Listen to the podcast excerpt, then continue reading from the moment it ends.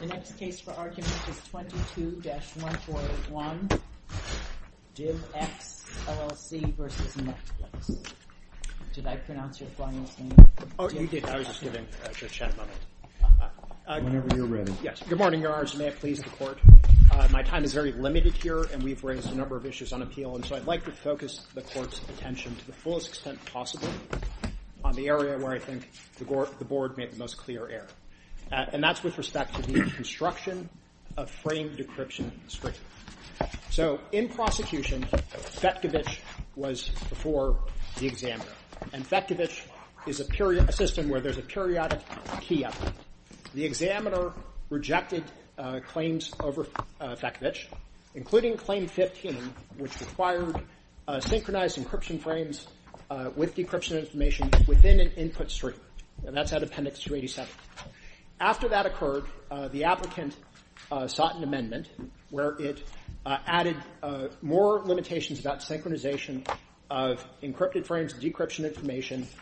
And that, too, wasn't sufficient. There wasn't a formal rejection, but there was another examiner interview, at which point the examiner proposed an amendment to the claims, adding frame decryption stream to each of the claims. Each of the allowed claims requires a frame decryption stream. The Board, however, found frame decryption stream to be met over precisely the same teaching in Fetkovich, a periodic key update put into the stream. That can't be right. A safe harbor here is the exact teaching of Fetkovich that was overcome based upon the examiner's amendment, a frame decryption stream, cannot be the basis to find the claim invalid. If I recall correctly, there were other uh, additional limitations added in the examiner's amendment and notice of allowance. Is that right? Uh, it is, but can I speak to that? Sure. So if you look at Claim 1, and the only additional limitation that my friends point to is the encryption key pointer. They say that, too, was material. And it was. Uh, that's not in Fetkovich. But the encryption key pointer is not in Claim 14. So that could not have been the basis for allowance of Claim 14. And if we go to the examiner's reasons of allowance, she identifies three limitations. She identifies the key pointer. She identifies the assembling limitation, also in Claim 1. And the third limitation that she identifies is frame decryption stream. So if we look at Claim 14, that's the only material limitation that the examiner cited that was the basis for allowance. Now, to make matters worse, the board did not analyze the prosecution history. And it wasn't because we didn't present it. We did.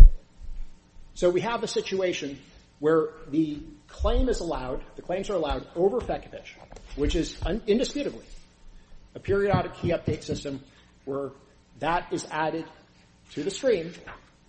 And the board says we're going to find this claim uh, invalid if there's a periodic key update in the stream, interleaved into the stream, but does not address the prosecution history at all.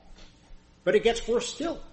Because the board also essentially wrote the frame decryption stream limitation right out of the claim. If you look at Appendix 21 and 22, the board says by virtue of the assembling limitation of Claim 1, we don't even need to look at the frame decryption stream limitation. So we've got a key limitation that is the basis for allowance, at least in the case of Claim 14, which the examiner, that's why the claims were allowed. And the examiner was very familiar with Fetkovich. And yet, yeah, please. Uh, let me see if I understand this. This is the claim limitation about the one-to-one correspondence between decryption information and a given frame? Just to be precise. Every frame gets its own corresponding decryption information? That is the construction we presented. Right. Yes. And so um, what in the prosecution history tells us that we must be compelled to understand this little bit generic term of synchronized frame decryption stream as requiring this one-to-one correspondence between decryption information and frame? To be precise, we are not arguing that you have to find that our construction is correct. That is not our position.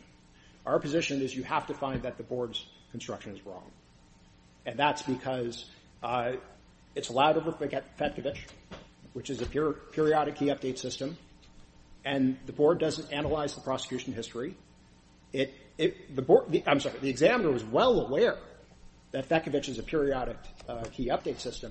The examiner, in rejecting original Claim 14, is at Appendix 283, specifically cited Fetkovich at Column 7, Lines 2 to 21. That references Fetkovich's Figure 2, which makes clear that you have periodic encryption information multiplexed into the stream.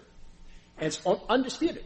I guess, is there something in the examiner's Notice of Allowance that explains what his or her thinking was when she or he made this particular amendment to these claims? The only express statements, so we do have to make some inferences, but the only express statements is after an interview, she found, our uh based upon our agreement to her amendment, she found our arguments persuasive.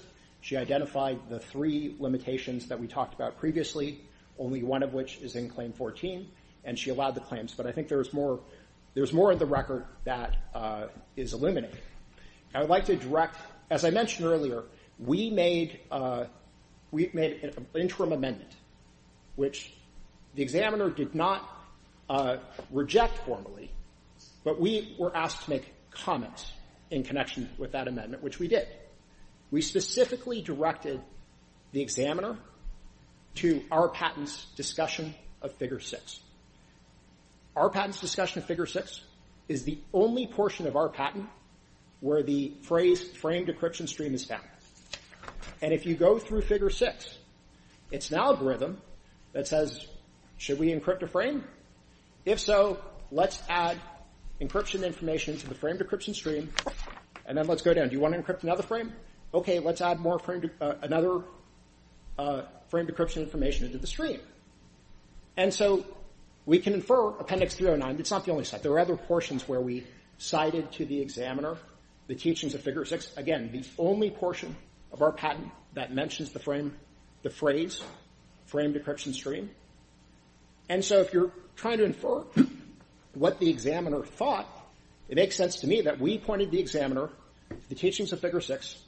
She latched on to frame decryption stream. And in that context, frame decryption stream, you're adding decryption information on a frame-by-frame basis. And if you proceed on to Column 7, the beginning, it makes clear that you do that even when you're not updating the key. This sounds like a pretty long story the court would have to write in a Federal Circuit opinion to make the case. May I offer a different possibility? Right. I mean, normally there's a sentence, and it's a killer sentence. Yes. And we can easily lift it out, paste it into an opinion, and say, see, there it is. So this chain of inferences is, uh, if you pardon the expression, a little spooky. Well, I don't think the court has to go through that exercise. You have options. This is de novo review. I think one of the options that you have is to send it back to the board and just say, look, board, you didn't even talk about the prosecution history. I mean, I'm casting aspersions. You didn't discuss the prosecution history, and yet you're finding the claims invalid over Fetkovich and the key teaching of Fetkovich. Why did you do that? Can you please explain yourself? You don't have to do that. This is de novo review. You can reach the ultimate question. I also think, uh, and again, I think the clear safe harbor is that a periodic key update, as in Fetkovich, that can't be a frame to decryption stream based upon that prosecution history. But you're offering us the alternatives of we don't have to say your construction is correct. What is wrong about the board's construction, I guess? Well, I just don't think it can be squared with the prosecution history. Uh, the prosecution history, which you think was not adequately discussed.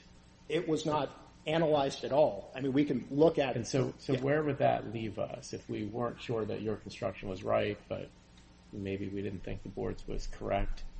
What do we do at that point? Well, so I think there are decisions, uh, I believe from this court, again, remember the citations off the top of my head, where the court says we only have to construe a limitation to the extent necessary to decide the issue. And so if you decide that the board's construction is wrong, you can, and you can do this because they presented two alternative theories below. At least that's what the board, in my view, generously. Let's, let's assume for the sake of argument that's so.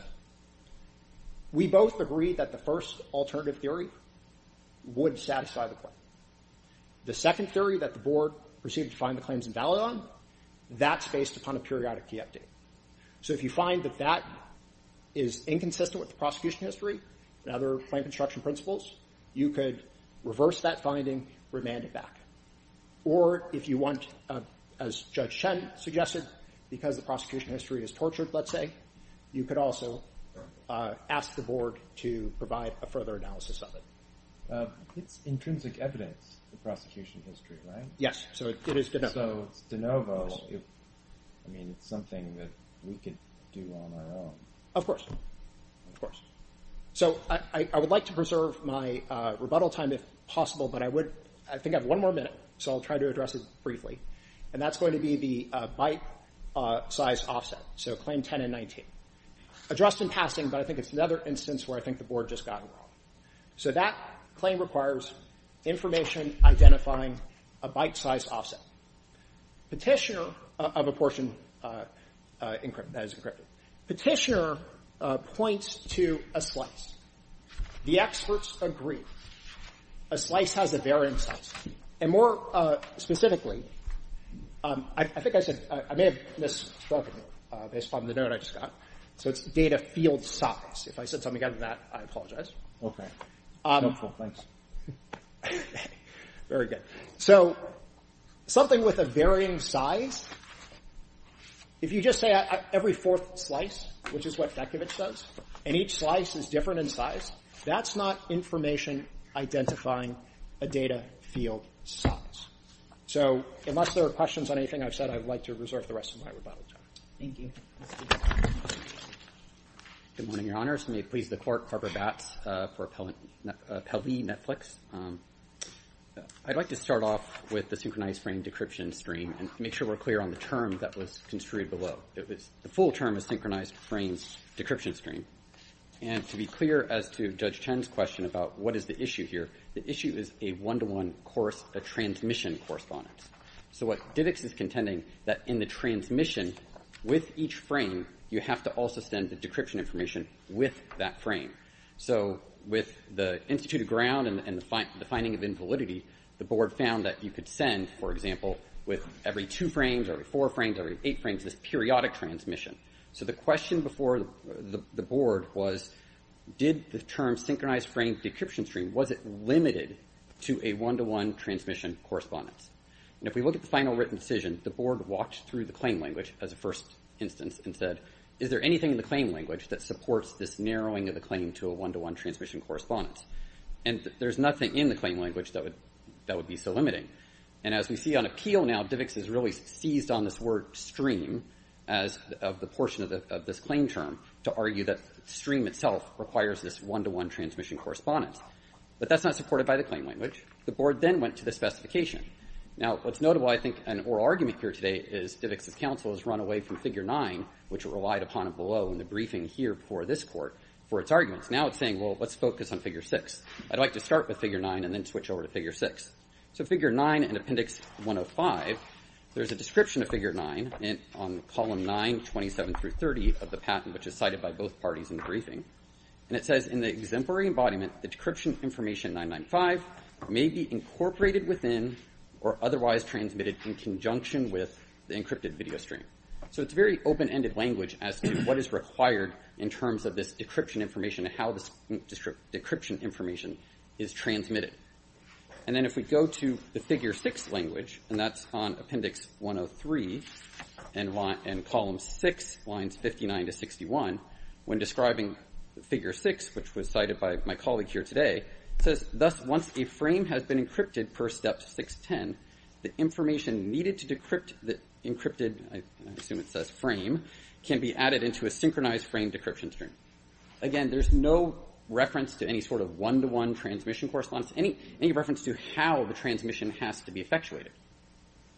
And the, and the board recognized this in its analysis what about the the prosecution history? That seems to be the main event of the morning for the appellant's counsel. and Sure. what happened in the examiner's amount amendment, and Fetkovich was right there in front of everybody, and, you know, there's different claims, not just claim one that got amended. And why didn't the board deal with this? So, I will start with it because you you asked a number of questions on that uh, in my colleague's time, and I'd like to address those in turn. So, first, he, as he said himself, he kept on inferring what we could speculate as to what the examiner intended. He said we have to make inferences. He said it makes sense to me. It's a lot of speculation as to what the examiner meant. What is notable is the, is the prosecution history is silent as to any discussion of a one-to-one transmission correspondence. There's no discussion of it at all. The, thing that they're seizing upon still is the term stream. And saying stream has to require this one-to-one correspondence, even though it's not in the claims and it's not in the specification. And what I think is notable is that in addition to that, both sides' experts testified as to the meaning of stream. So they asked our expert, and we pointed out where they excerpted his testimony, but on Appendix 3603, our expert said, well, certainly the instituted combination has a stream because you have encrypted frames that are being interleaved with the decryption information. And that certainly should satisfy it. And then the board also noted that's exactly what DivX's infringement allegations in the district court contended. They contended that synchronized frame decryption stream, and this is Appendix 855 of their, complaint, they said synchronized frame decryption stream is satisfied when, Netflix synchronizes the frame decryption information by interleaving, and then so interleaving the information with the frames. So that's consistent. And I, and I do want to go to DivX's expert testimony on this point, because I think it's, it's really a core issue that they've not addressed in their argument about the meaning of stream. So if we turn to Appendix 3075, we repeatedly asked DivX's expert in, in deposition, what does the term stream mean? So if you look at the top of uh, Appendix 3075, we asked the question, what does the word stream mean in the phrase synchronized frame decryption stream? And the answer was, well, there's many different definitions depending on the context that we're in. So he's saying, well, you don't really know what stream means. It depends on context. And we didn't stop there. We asked then on the next page, uh, Appendix 3076, we asked, well, what is, what is, or at the bottom of 3075, we asked again, and then he responded, what I'm saying is that stream has a lot of different meanings. And if you go down to the bottom of his answer there, he says, because otherwise stream has so little meaning. You have to analyze the term as a whole. So DivX doesn't have any support. They didn't submit dictionary definitions or any other support in, in the below to argue that stream has this one-to-one correspondence meaning. And their own expert says it, can have a lot of different meanings or it has little to no meaning. So in terms of the prosecution history, what we have is the examiner giving multiple reasons in a notice of allowance as to claim as to one. claim one. What about claim 14? Examiner is silent as to claim 14. So what we have is the, exam, the examiner made multiple amendments as well for, for claim 14. So there's nothing clear in the file history, let alone, they, they haven't argued a disavowal or a disclaimer of, claim scope, let alone shown it. They're just saying we should infer that somehow um, that, that there should be this one-to-one, one-to-one Is uh, it your view correspondence. that Fetkovich anticipates claim 14? I think our position is, that- does Fetkovich anticipate claim 14? Yeah. I, I, I have to think about that one, Your Honor, because we, we did an obvious this combination with three references for a lot of different claim limitations. it's obvious. Um, yes, 14. it, is. Um, and what we noted, and I, want to point out that the, board addressed DivX's arguments about the prosecution history and the institution decision.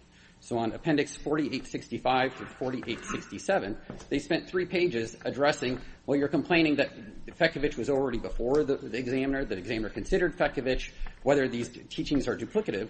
And the board concluded in the institution decision that no, we're pointing to different teachings in Fetkovich. And we pointed out that we had teachings for column 5 and column 6, these other teachings that were about the, the sending of the frame decryption information rather than Fetkovich's teachings about synchronization.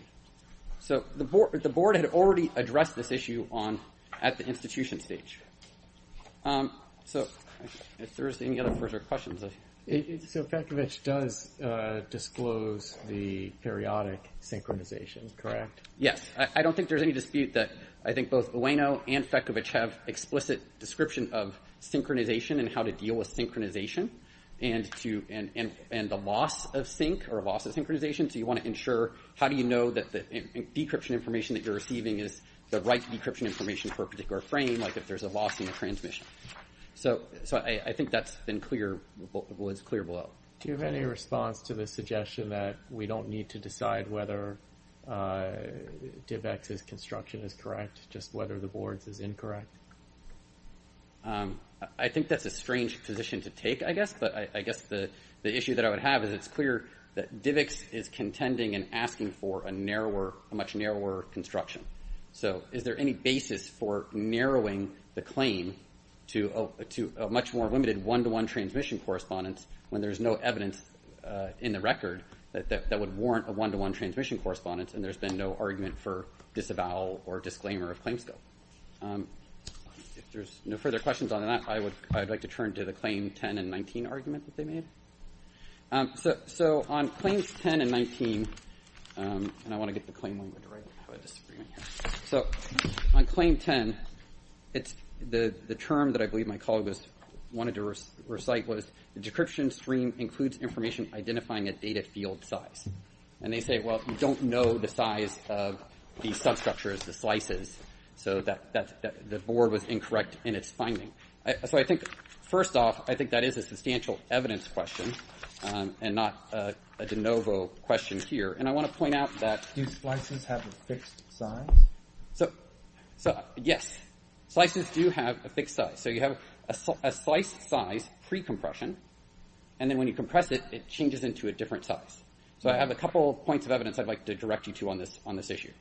So the first is, both the Fetkovich and Demos references that we relied upon were references that used slices, that the the, the unit of data that they use is a slice, to decide on what to encrypt. What portion of the frame are they to encrypt and then decrypt? It's a slice. And so there's a certain number of slices that make up an individual frame? Correct. There's a certain number of macro blocks that make up a slice? Correct.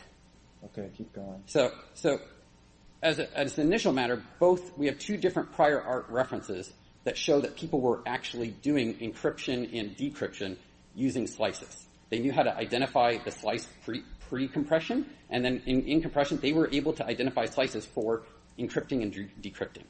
Um, and I think uh, I'd like to turn briefly to uh, appendix page 3465, which is DivX's expert's um, declaration. And if you see on that page, paragraph 78, he concedes this point that Fetkovich is teaching a partial frame encryption, which would then proceed to encrypt portions of the frame as defined by frame substructures, such as every fourth slice of the frame. So he's conceding that the prior art is teaching a way of identifying uh, the fourth in slice that you want to encrypt, and then encrypting that fourth in slice. I think this is also notable for the, um, the board also cited the infringement contentions by DivX on this issue, and I think it's telling, um, because if we turn to appendix 1408, the infringement contentions from the district court, what's shown there is that DivX was identifying slices as being the infringing data unit. So if you look at the bottom of 1408, which is page 19 of their contentions, they describe the NAL unit, which is, they say the subsample 8 is an IDR slice, as shown below, a NAL unit containing video information. This subsample contains 80 encrypted bytes and 11 unencrypted bytes. So even the evidence they were pointing to in the district court that the board credited in its analysis is showing that a slice has a defined number of bytes for encryption, decryption, it has a knowable location. What is the argument that DivX is trying to contend is that, well, these slices can change when they're compressed. Well, yes, data gets compressed, it changes in size. And slices can vary in size. A slice doesn't have to be a certain size. But they're still knowable what the sizes of the slices are.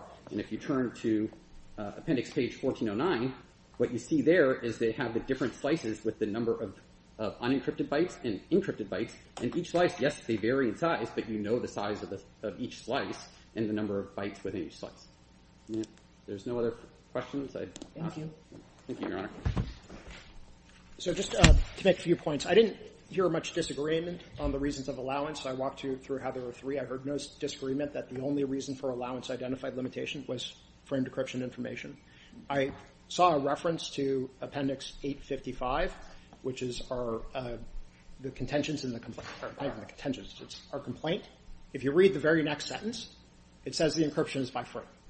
So I, would just uh, direct your honors to that paragraph on 855-276. There's no inconsistency in our position. I want to point out something just uh, so you, don't think I got something wrong. If you look at the claim 14 was allowed, there was errant underlining.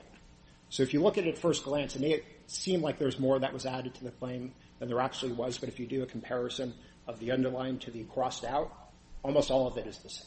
So I just want to flag that, uh, should anyone look at it. Um, there was an argument that the board addressed this in the institution decision. That's just wrong. The argument we presented at that time, pre-institution, was that 325D dictated Uh, non-institution because Fetkovich was before the board. We believed that they were arguing one-to-one, just like our view of the claim. The issue of claim construction of frame decryption stream was not before the board. And even putting all that to the side, as this court has said in Intelligent Bio-Systems, the board still needs to address the question once it's fully joined in the final decision. So that just doesn't have merit. Uh, briefly, I'll address uh, slices.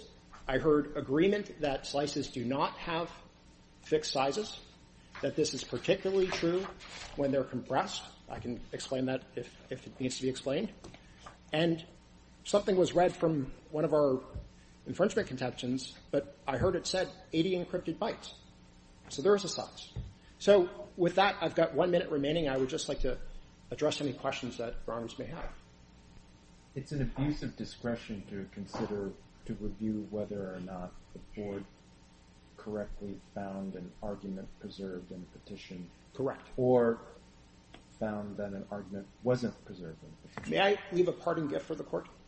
I would don't like know. to- It depends. I would like to withdraw that argument, and I would like to withdraw the secondary considerations argument. So no one needs to spend time addressing that in the decision. But you're correct. To answer your question, you're take correct. that gift. Will we take that gift? I vote yes. I'll vote yes. Okay. Thank you very much, Your Honor. Thank you. Thank both sides. The case is submitted.